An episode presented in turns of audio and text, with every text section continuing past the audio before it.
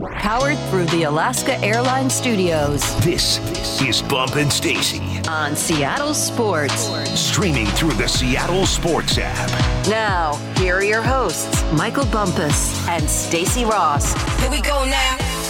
Joining us now on the Emerald Queen Casino Sportsbook Hotline, it's Robert Turbin. Turbo, how's it going? Happy Friday. Hey, happy Friday. How's it going?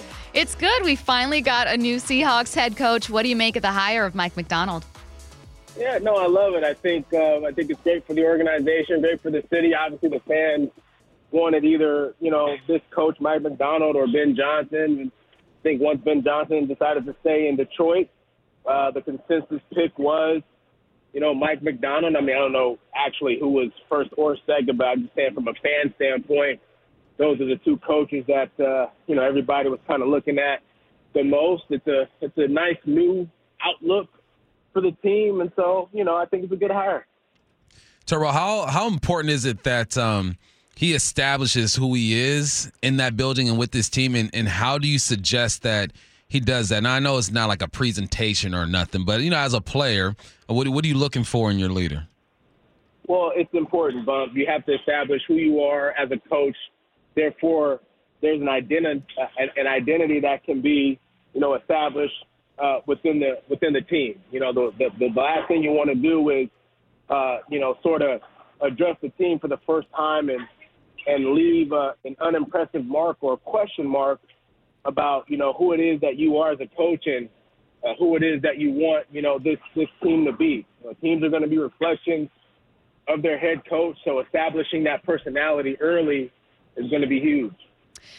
Uh, what are you hoping sticks for the culture? Bump earlier was talking about wondering what's going to happen with the hoop, what's wondering what's going to happen with music at practice.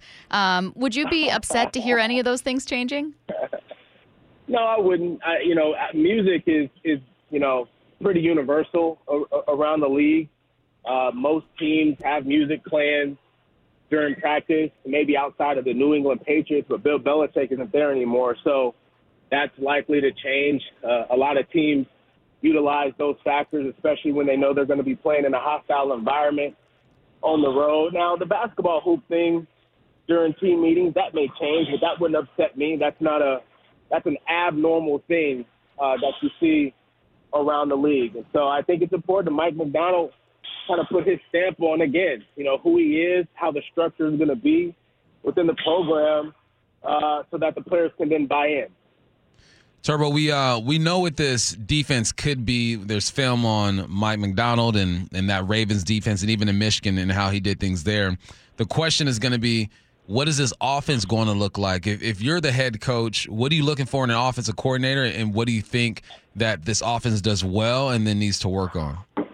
Well, Mike Macdonald's going to bring this new innovative look. He's a young coach, and so you know his his schemes are going to be you know a lot different than what what Pete brought to the table, and they're going to be somewhat um, I guess newer, for lack of a better word, than what we've seen in, in years past. And I think that's what he's looking for in an offensive coordinator um, as well. You know, I don't I don't want to bag on Shane Waldron, but you know he was supposed to come in and be sort of this uh, innovative presence on the offensive side of the football, but that offense oftentimes looked very predictable and stagnant, even when he was calling plays. And so, you know, I think that in the way that we may see Coach Macdonald as some sort of mastermind on defense, I'm not saying you need a mastermind on offense, but somebody certainly who can think outside of the box and, and really take advantage of the talent that's on the roster right now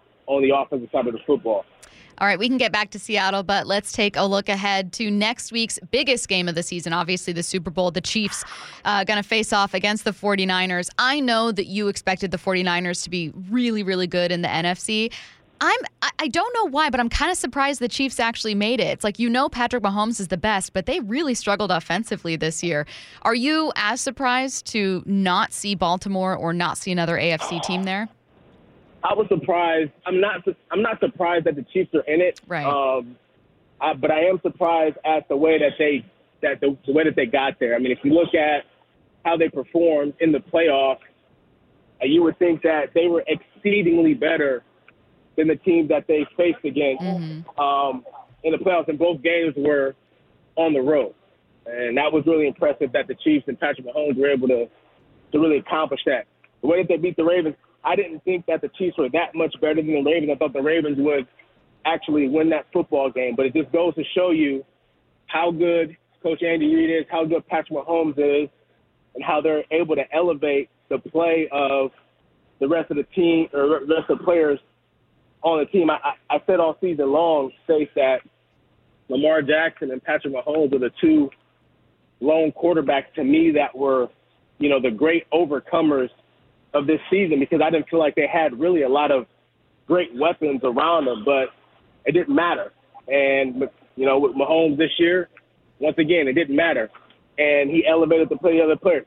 Uh, Marvez, or Marquez Valdes uh, uh, Scantling, MVS, the Kansas City Chiefs making great catches in the playoffs. Those same those those same plays he was dropping during the regular season. Yeah. You know, so just an example of you know how the guys around him were able to elevate their game in the biggest games and the biggest moments of the season. Hey Turbo, going back to uh, to Seattle um, again, Mike Macdonald, congratulations. But now he's got to grab some coaches, right? He's got to he's got to fill that staff up. Um, how important is it that he gets this right? Because he's the head of the program, right? He's the guy that's going to step up in front of the media, take the bullets, and do all that good stuff. But uh, you know, you've been in a running back room or a special teams room or whatnot. How important is it that he gets the assistants right?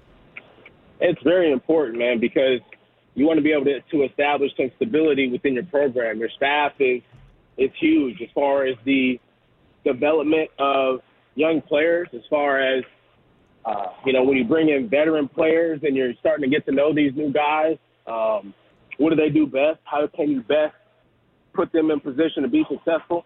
That doesn't all fall on the head coach. Now, the head coach gets obviously all of the praise and the blame, uh, but a lot of that developmental stuff comes from a wide receivers coach, a linebackers coach, those position coaches, and then being able to communicate, hey, this is what I'm seeing in individual drills and how we can maximize the potential of a, of a player, whether he's young or whether he's a he's a veteran. So it's really important. And then, you know, the other thing too is you don't want to you don't want to have to deal with cycling through new coaches all the time. Like it's it's one thing if a coach leaves and he takes an opportunity to be a head coach somewhere. You know, congrats to him.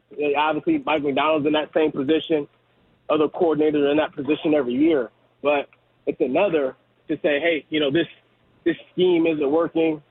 Uh, you know, where we're ranked uh, isn't quite where we want to be, and so now you're having to let guys go to try to bring in new faces uh, to fix whatever's wrong. We saw that in recent years uh, in, in Seattle under Coach Carroll, and so it's very important because you want to create that stability and not have to worry about you know cycling through another another staff member, you know, after two or three seasons.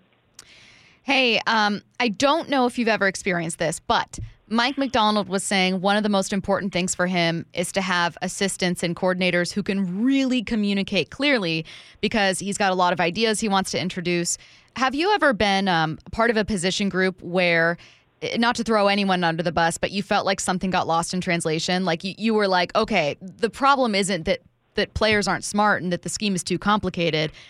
We're just having some communication issues. Like, is that somewhat common on NFL teams sometimes? Absolutely. Yeah, it, it, it happens all the time. I dealt with that in Cleveland. I dealt with that in Indianapolis a little bit. The communication sometimes just get gets lost, and then you know you end up underperforming or not right. performing well at all. You know, and then that's when you start to I don't know, point fingers. The blame game starts to trickle around the locker room. Communication is huge in any sort of relationship development.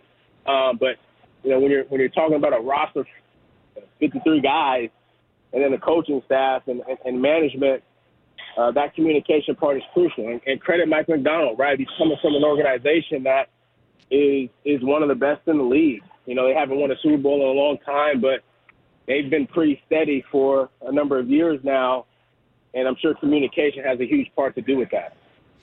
Hey Turbo, I've um I found myself looking at this team differently, right? If Pete Carroll were to come back, Clint Hurtt were to come back and Shane Waldron, um, I think I, I still, I think I, I would feel they can still get into the playoffs and make a run, right?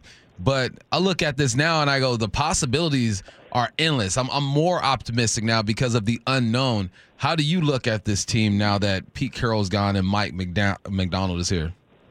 Yeah, I think I would disagree with you slightly. You know, I think that if there was a return uh, to the same coaching staff, I mean, not to not to down anybody, but we've been shown what the results are. Okay, over the last couple seasons, and it's been, you know, uh, to the Seahawks standards, below average.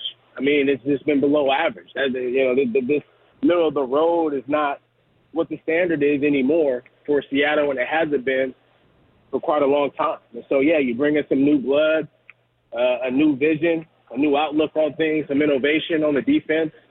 We want to be back in the top 10 on defense. And when, when defense was top 10 in Seattle, that's when, you know, team winning a lot of games. And they were making deep playoff runs.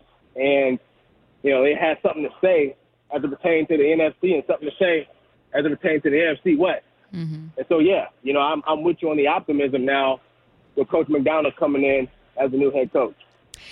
Hey, speaking of the NFC West, 49ers, unfortunately for Seattle in a Super Bowl. Um, a former teammate of yours, Richard Sherman, said, Leave Brock Purdy alone. Said he's a good quarterback. Cam Newton was dogging on him, saying, like, look, he's just assist. He's the 10th best player on his team. What's your whole take on Brock Purdy and his place on the 49ers? I think he's a good football player. You know, he wouldn't be starting in the NFL if he wasn't. Yeah. He wouldn't be starting. He doesn't, you know, he, he would not be, I promise you he would be on the bench. Sam Darnold would be in the game if he was a quarterback that, you know, couldn't get out there and get it done. Now, I don't really care to get into the debate of is he elite? You know, is he one of the best in the league? Doesn't matter, man. He's going out there, he's winning a game. Now, he's got seven all pros. There's only 11 guys on the offensive side of the ball. Seven of them are all pros. Not pro bowlers, okay? All pros, which is even harder to, to, to be uh, in the NFL. Okay, so he's got a lot of great, you know, uh, tools, okay, in his toolkit to work with, but that doesn't uh, negate what he's able to do and what he's accomplished at the quarterback spot. You still got to get out there. And you got to do. You got to take hits in the pocket. You got to deliver the ball on time. You got to throw it accurately. You got to have precision, etc. And he's done that. You know, if you look at the tape, he's done that. He's not shying away from any big moments or any big hits or any of those things. And so uh, just as much as Christian McCaffrey or Deebo or any of these other guys deserve the credit for where the 49ers are, so does Brock. Do you see a scenario where Brock Purdy outperforms Pat Mahomes in the Super Bowl? No, I don't. Okay, no, I, I don't take it that far. Okay, I, I don't. But you know, I do see a scenario that Brock Purdy makes enough plays that helps the 49ers win the game. That that that's not off the table. That's yeah. not off the table at all. He made enough plays to do it in the first two playoff games. Yeah, and the comeback win against Detroit. He had to make some plays. He made some plays. He made some plays with his feet. I couldn't believe it. I'm like, yeah. they letting this guy run for first down, 15 yards, first down. What is this? All right, he's a playmaker, man. He's a, uh, you know, he's what we call a gamer. When the game when the game is on, and, and, and that that's when he shines, you know. But so does 15 on the other side, Pat Mahomes. So it's gonna be a it's gonna be a beautiful matchup, man. I mean, some folks may be disappointed. I was a little a little disappointed personally. Mm-hmm. You know, I, I wanted to see. I mean, I, I don't really, I don't really. I'm happy for anybody, but it'd been nice to see Lamar Jackson. You know, maybe have an opportunity to win his first title or Detroit you know, get to the Super Bowl because of their story, the city, and the franchise, and everything like that. But at the end of the day, these are the two best teams in, in, in both conferences, and they're getting ready to duke it out on Sunday. He is NFL and NCAA analyst Robert Turbin, kind enough to join us on the Emerald Queen Casino Sportsbook Hotline. Thanks, Turbo. Thanks, Have a good Turbo. weekend. All right. See you later. I love the idea of Turbo. being like just shocked by Brock Purdy picking up uh, yardage and first downs with his legs. Like, what is this? Come on. What are, Use feet. Come on. with his feet. What's he doing? Are you seeing this? The 89th Sports Star of the Year awards are coming up February 15th. KJ Wright is this year's host, and Seattle Sports will be there as well to celebrate the uh, biggest sports stories and athletes of 2023. Find tickets and info at seattlesports.com slash events. You know what I um actually never mind. We'll get to it in our second headline for NFL for headline rewrites. Let's go. Let's go. Extra, extra, Headline He's gonna make an rewrites. addition. We must make headlines. The real story behind the headlines in today's news with Bump and Stacy. Headline number one In addition to Ryan Grubb's name being floated, the Seahawks are also requesting an interview with Lions passing game coordinator Tanner Engstrand for their OC job. What's the real headline? Honestly, it was only a matter of time before we started getting Hayden's, Braxton's, and Tanner's as part of the NFL coaching cycle. Um, someone texted in when we uh, did our first edition of Headline Rewrites and said, just wait until we get Khaleesi's. Khaleesi. Oh, yeah. You know that there are Khaleesi's out Yeah. there. You know there are. Yeah, you're gonna name your son Bradley one day, Stacy. Me? I feel it. No, I don't, I'm not feeling Bradley. Um, I always like Jay. Like I like J Just Jay? names. No, not Jay. J-A-Y. But like I haven't narrowed it down yet. But I but I like Jay. Jay, Begin the Jamie, name. Jason, Justin. James. We're, uh, Jack. We're putting Willa into preschool next year because she'll be three. And I'm just waiting to see what her classmates' names Oh, are. it's gonna be chaos. It's going to be insanity. Well, I read a bump earlier, um, an influencer who I may or may not follow on TikTok, uh, named uh, her kid. Uh, what did I say it Rumble. was? Rumble Honey. Rumble. honey. what? Yes, and she was debating Bubble as a middle name, but then chose against it. Rumble it. Bubble? That would have been Rumble Bumble. horrific. I know, but it's Rumble Honey. It sounds like she was on one of them Aaron Rodgers trips when she thought of these names. I know. Her son's name is Slim, but I'm not gonna lie, I kind of like that. I, That's a nickname. Yeah. I know, but it's That's a nickname you give your biggest friend. yeah. Anyways, her kid's name is Rumble Honey, and they're both the both parents are models. Like it's what do you expect? Think outside the box. God, Yeah. famous people. Gross. just weird names. Headline rewrites. Headline number two Amid growing speculation that he could ask for a trade in the final year of his Lakers deal, LeBron's agent Rich Paul said his client will not request a trade to a title contender. What's the real headline? Ultimately, the decision about which Lakers will be traded is going to come down to the GM, LeBron James. Um, this is what I wanted to bring up. I was going to uh, tell it to you, and then I was like, wait, we're getting to the LeBron headline. Mm-hmm. Uh, did you already see where Stephen A. Smith wants him to be traded To the Knicks. to the Knicks? course. He said if LeBron James wants to put himself into position to win a championship, get traded to the New York Knicks, center stage, Madison Square Garden, the Mecca. You see that defense?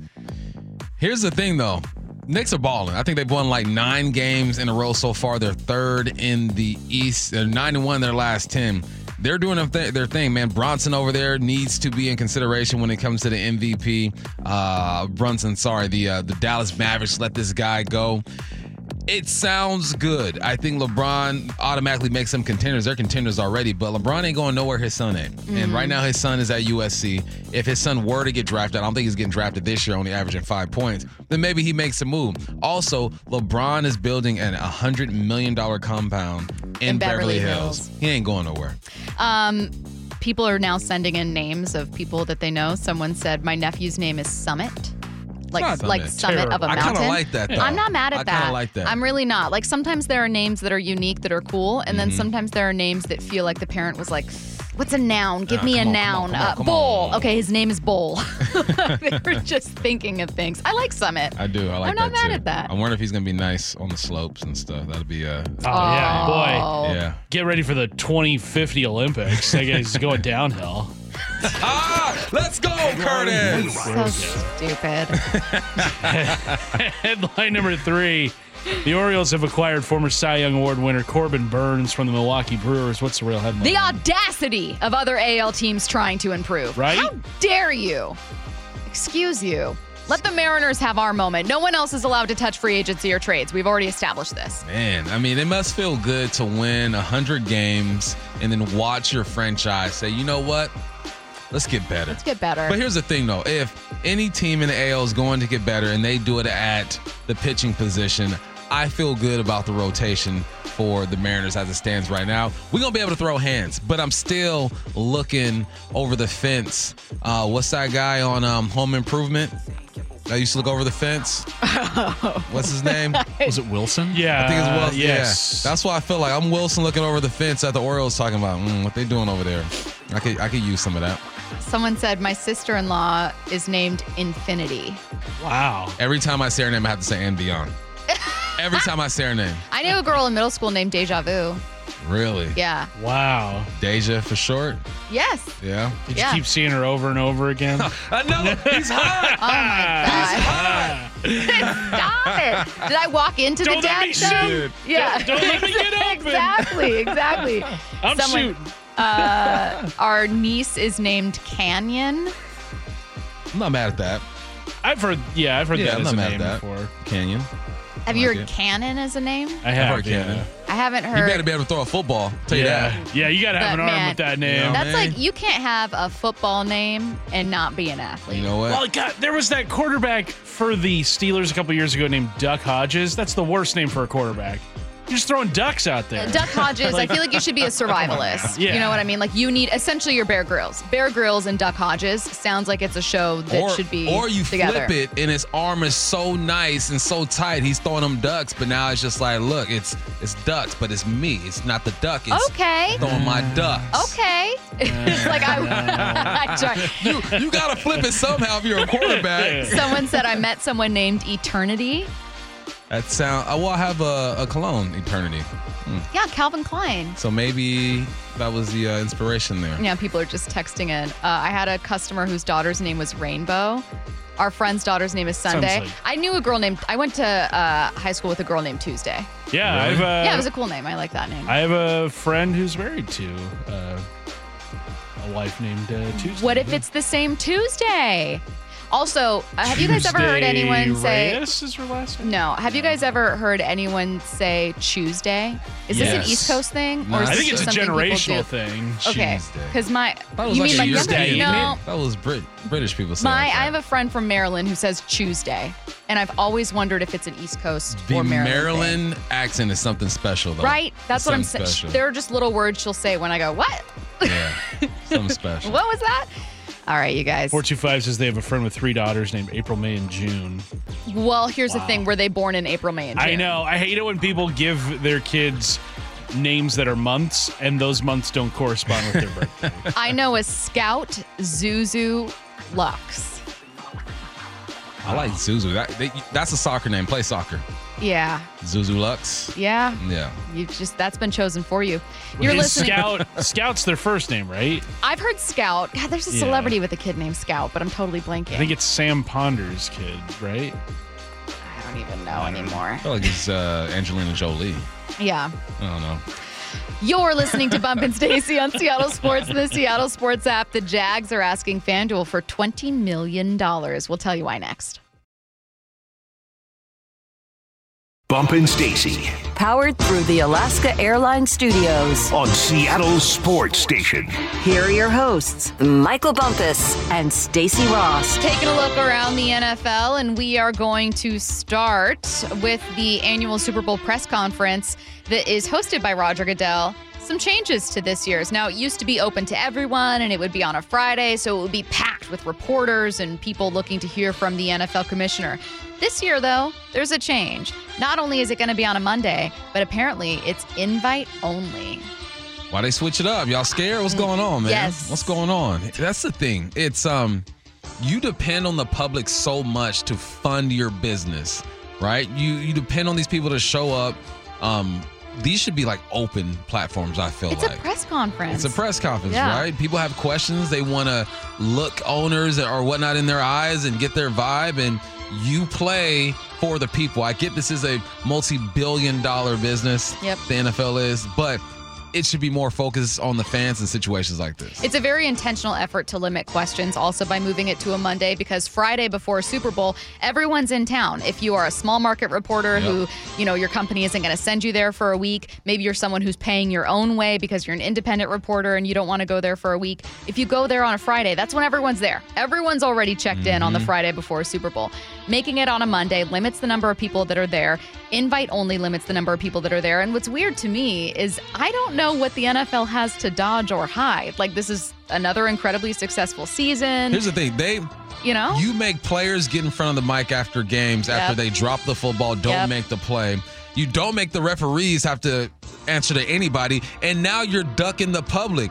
The only people held accountable are the players, and those are the ones who should be praised. I'm fine with players being held accountable, but goodness gracious, be a leader, get in front of the mic, and answer some tough questions. That's just uh, soft. Now, one little wrinkle I'm going to throw into this one, while it may just be for logistical reasons, keep in mind that the change this year to invite only also comes just one year after veteran reporter Jim Trotter um, grilled Roger Goodell about the league's diversity issues. Right, and then he So- and uh, Goodell says something like it's even more diverse now than it was. And it's like, nah, it's not. Yeah. Uh, they just don't like being asked questions they're not prepared for. Yes. Yet athletes and coaches do it every single day. Yep. Next up, Kliff Kingsbury back in the NFL. He's been named to the Raiders offensive staff as their new offensive coordinator, this under new head coach Antonio Pierce. Perfect. Perfect role for him. Up in that booth, call your plays. You're in Vegas. You already like the desert. I feel like him and Antonio Pierce, right? That's mm-hmm. like Ebony Ivory. There's something about that that I fe- feel like it's really gonna work, man. You got Antonio Pierce, who's super intense and loud, and then you got the cool, kind of mild manner Kingsbury. I like it. Y'all still need a quarterback though. Yes. Because law enforcement O'Connell, I think his name is, is not gonna get it done. He looks like he's in Reno 911. Exactly. It's very weird. No offense to him. It's just it's the mustache. If you have a he- mustache, I'm going to assume you're in Reno 911.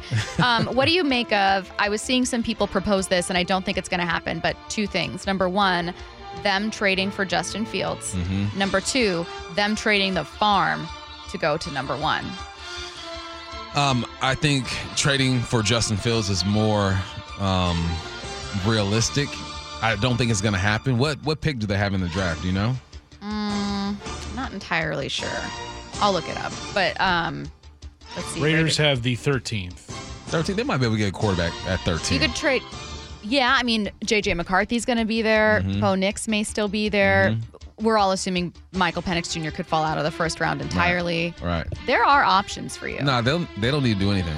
You go ahead and, and get your draft picks. Don't mess with Justin Fields. Even though I think that young man deserves to be in a spot where he can be coached up. Um, because Caleb's going to be gone. That's another great question. Where the heck does Fields Right. land next year? Because we assume that the Bears are going to take Caleb Williams. Now, unfair is a word that's almost laughable to use when it comes to the NFL, which is a very tough business. But is it unfair for the Bears to hang on to Justin Fields and draft Caleb. and draft Caleb? Oh, it's a weird situation. Why would you do that? No one, no one there is going to be comfortable. They're going to come out and say all the right things. Oh, I support the quarterback. I support their decision. But in reality, man, you need a guy who is going to be the future. You need a guy who's going to back up the future. I think both of those guys. Obviously, Caleb Williams hasn't played in the league yet. He's got a bright future, and I really think if Justin's in the right system, he can be a lot more better than he's been. The Jacksonville Jaguars, Jaguars, Jaguars. I, I, I can't help it. I say Jaguars. I'm going to be who I am. I have to be authentic and true to myself. Go. The Carroll. Jacksonville Jaguars asked FanDuel to return $20 million. Why? Y'all remember that story of Amit Patel, who was a mid-level finance manager with the Jags, who stole 22 million through Mm-hmm. a virtual credit card system. Uh, the Jags are pursuing uh, some of that money, trying to get it back. Apparently, he lost about 20 million on fantasy and sports bets. Hey, when when that person broke into my wife's car, took her purse and credit card and went to Walmart and charged her twelve hundred bucks, we got all of it back. Yeah. I'm just saying. It's really this. It's supposed to go down like this, right? They didn't make those charges. Yeah. They weren't authorized. Yep. Giving their money back. Now, um, this is uh, what one source told ESPN. The way they see it, we got this money fair and clear. It's not our problem. We have to forfeit it back to you. That's a FanDuel source, Mm-hmm, obviously. Um, I would be gobsmacked if it happened. The Jags, meanwhile, are like, this money was stolen It's from us. It's that approach, right? Yeah. This was money stolen from us, and this person bet That I can't get over him stealing 22 million and losing 20 million of it in fantasy bets. He's he's horrible you- at that. you- like, first of all, you're stupid. I mean, you're smart for getting away with this very briefly, but eventually you did too much and got caught because the original story was like he was flying his friends on private jets, like just doing way too much, had too many cars, and people were like, "What? You work in finance? Like you're not Doing too much. You know what I mean? But um, I just I simply would not use 95% of the money I had stolen to place bets. nah, I'm buying land. You know? I'm, I'm, I'm setting my kids up for success. I'm just I'm spending it very modestly until I can weasel my way out of that organization and then live like a billionaire. Someone says, good point, authorized representative. So he did have the okay to make purchases, but not necessarily those purchases. That's fair. FanDuel has a has a case. They got a case. You think you think uh, they're going to get the money back? 20 million? They'd I, I, we'll give you ten.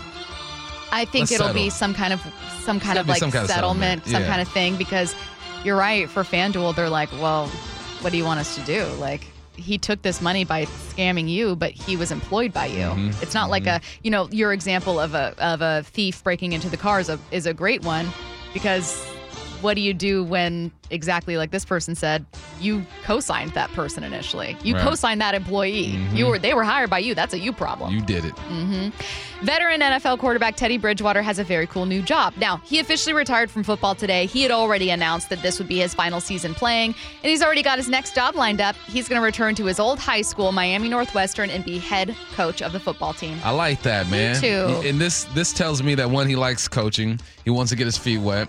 And as soon as that happens and he has some type of he doesn't even have to have success at the high school level. If he wants to climb the ladder, it can happen fairly quickly. He's a quarterback. I like this move. And he's a quarterback that maximized his ability. Because you think of Teddy Bridgewater, you don't think of him as a just freak athlete. He's a quarterback. He had to operate from the pocket, could get outside a little bit. I like that he started at high school. We'll see him in the NFL pretty soon. All right, last one here. ESPN draft analyst Matt Miller gave an update on the performances of Michael Penix and Bo Nix at the Senior Bowl. Take a listen. Today, they were crisp. Today was okay. These guys look like NFL quarterbacks today. Um, both looked great. Penix, the arm strength is is so obvious in person. The ball just flies out of his hand. He's such an impressive thrower. Nix, you get more of the total package. You know, you get someone who's, you know, got good accuracy, really good mobility, smart player, uh, a really good leader. You can see that in practices. So it's it's easy to understand why you know these players have such a, a good reputation and why NFL teams are so excited about them. I believe that was this morning with Brock and Salk. I'm going to throw on a tiny little nugget of information from Jim Nagy, who's the executive director of the Senior Bowl. He said that Michael Penix was named the top quarterback on the national team in a vote from defensive teammates. Now, look, I don't, I don't, I don't think Bo Nix is in any of that of what this reporter just said. But Michael Penix Jr. beat Bo Nix twice, and I felt like mm-hmm. Oregon had the better team in some, in one, at least one of those cases. Right, so unless Michael Penix is getting on the board and not understanding coverages and how to go through his progressions or, or whatnot, I would think you got to give the nod to Michael Penix. Now, I'm not there. I'm also hearing on the other side that Penix is balling. So there's some posturing going on right here. Guys are connected to agents and they're putting narratives out there. I think Bo Nix is a great quarterback, but just to to flat out and you know and so that he is Yeah. that much better than Michael Penix, I agree. I'm not sure about that. You're listening to Bump and Stacy on Seattle Sports and the Seattle Sports app. Coming up next, the names we're keeping an eye on for Seahawks open coordinator roles. Bumpin' Stacy Powered through the Alaska Airlines Studios. on Seattle Sports. Here are your hosts, Michael Bumpus and Stacy Rost. Well, Mike Macdonald has yet to fill out the Seahawks coaching staff. I mean, he just got here, guys. Give him a minute. But we're already keeping an eye on a few names for Seahawks coordinator roles. Uh, and we're also going to have a conversation just about what this coordinator role, either on defense or offense, is going to call for. So, first, Bump. Some names you're just kind of keeping an eye on, checking the pulse of uh, while we move forward this week. The first one, I'm um I'm staying in the division. You know, you you got to beat some guys, and you don't want to join them. Can't do that. It's impossible, Stacy. Right. You got to stay in your city with your team, but you can take their coaches and I'm looking at Clint Kubiak, the passing game coordinator for the 49ers. Why not go out there and get him? We look mm-hmm. at the passing game. Yes, it's Kyle Shanahan, right? But what Kyle Shanahan has done is he's taught this young man who is 36 years old, born in 87, just like our guy Mike Macdonald. And he goes, look, these are the things that I want to get done. Now, he was at Texas A&M as a quality control coach and a grad assistant. Then he goes to the Minnesota Vikings, quality control. Then he's at goes back to college, Kansas, wide receiver. Denver Broncos for a while. He was uh, offensive assistant, quarterback coach, offensive coordinator in 2021 for the Vikings and back to the Broncos. Anyway, I say all this because this guy's been around. Again, the only thing that makes me pump fake just a little bit is that um, we do need some uh, some older presence out there when it comes to Yeah. uh, the coaching staff. Not not saying that this this dude can't be a good coordinator, but if you do go young on that side of the football, you got to support him with some dudes. Yeah, I agree. It's like you you love the injection of youth and innovation into a coaching staff, but it does also bring its own uh, obstacles. He sounds like a really, really intriguing guy. Um, I'm looking him up. I, uh, he's getting attention from other teams, Yep. uh, as you noted, uh, and also an example of maybe a nepo baby that worked. You know what I mean? Kyle Shanahan was one of them, and, and maybe Clint's another. Nepotism is Sometimes okay nepotism is okay. You know, I mean, these You guys grew up in the game. You know? You guys want to see how quickly things change in the coaching carousel? Oh God. The Saints are working to hire Clint Kubiak. Goodness That's gracious. according to Adam Schefter. Goodness Just, gracious. just now. Great. Don't Uh, worry, I got more. So- Okay, what you else know. you got, Okay. Bob? Let's What else take- you we got? got and then, and then we're gonna right have another Adam Schefter tweet come out. Let's stay in the Nepo game. Why Okay. not? Why don't we? I love All the right. Nepo game now. All right. How about uh, you? You know this name? Uh, well, it's not Nepo, but you know, why not uh, take a look at uh, our guy Bevell again? Would you do that? Would you experience? Would you? Would you? Would you go that Wow. route with Bevell? He is right now the QB coach for Miami. He's a pass game coordinator for Miami. Bevell Miami's some- offense was fire. that's what I'm saying. I, I, I look at Bevell, and of course, um, you might feel some type of way about Bevell and and how things uh, went down over here I with with Russell him. Wilson and, and all that stuff. But um, he's experienced. He's a bit older than um, our guy Clint, who just rejected our offer to be the offensive coordinator here in. Seattle. Stupid Um, baby. 54 years old. He's been with the Detroit Lions. Um, he was with the Jacksonville Jaguars, and um, now he's with uh, Miami. So I'm looking at Darrell Bevell and saying, run it back, maybe run it back. I do wonder where, as you just uh, wondered, where does the veteran presence come in? Right. And I question whether it can be on defense. Not that someone wouldn't be willing to swallow their pride, but it would be tough to be a you know 40 50 something year old defensive coordinator who's been there done that who's succeeded and all of a sudden your 36 year old head coach is calling plays Right. I feel that. that uh, you know All right. Well, let's go. so that's why i'm wondering if it's on the offensive side you want to go another direction? Yeah. Let's keep going. How about um, this guy was a um, he was on TV for a while, but obviously played in the NFL. Brian Griese. Um, he is the quarterback coach for the San Francisco 49ers. Um, I look at that and he's a bit older. He's 48 years old. Um, he has, as a player, he was with the Broncos, Miami, with Tampa Bay, Chicago. Um, as a coach, this is his first stop. He just got into the coaching game. He was doing more TV in 2022. I've always liked Brian Griese's um, explanation when he's breaking down stuff, and he he knows the game. Now he's never been a coordinator in the NFL though, so uh, there's some some cause for pause right, Right. there. But again, Bars. um, bars. Uh, quarterbacks, quarterbacks and offensive linemen typically make your your better coordinators. One because the quarterback understands how to protect himself, and the offensive line understands how to protect the quarterback, and they're good with angles when it comes to the run game. So um, I'm waiting for my, my receivers to get hot because you know we've been we've been changing the game here lately. But typically, you lean on these uh, quarterbacks and offensive linemen to do your thing. from the 253 do you think mike vrabel would take a dc role That's a tough one, man. i don't think he Because and would you want him to be the DC, knowing that as soon as a head coach job opens up, he's gonna go, and that's Mm-hmm. going to be next year because guys get fired every single year. You want to get at least two to three years with a coordinator.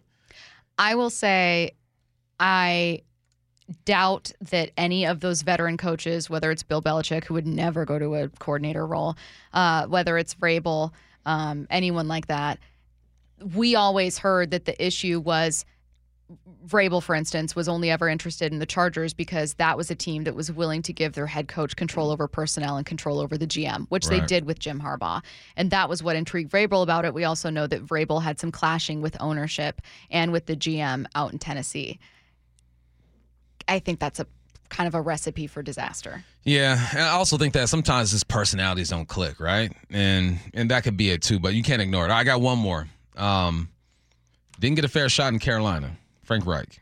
Frank Mm, Reich. I'm not mad at that. He's supposed to be the quarterback whisperer. Didn't work out with Bryce Young. I think he need more than one year to fix that situation over there. He didn't even get that.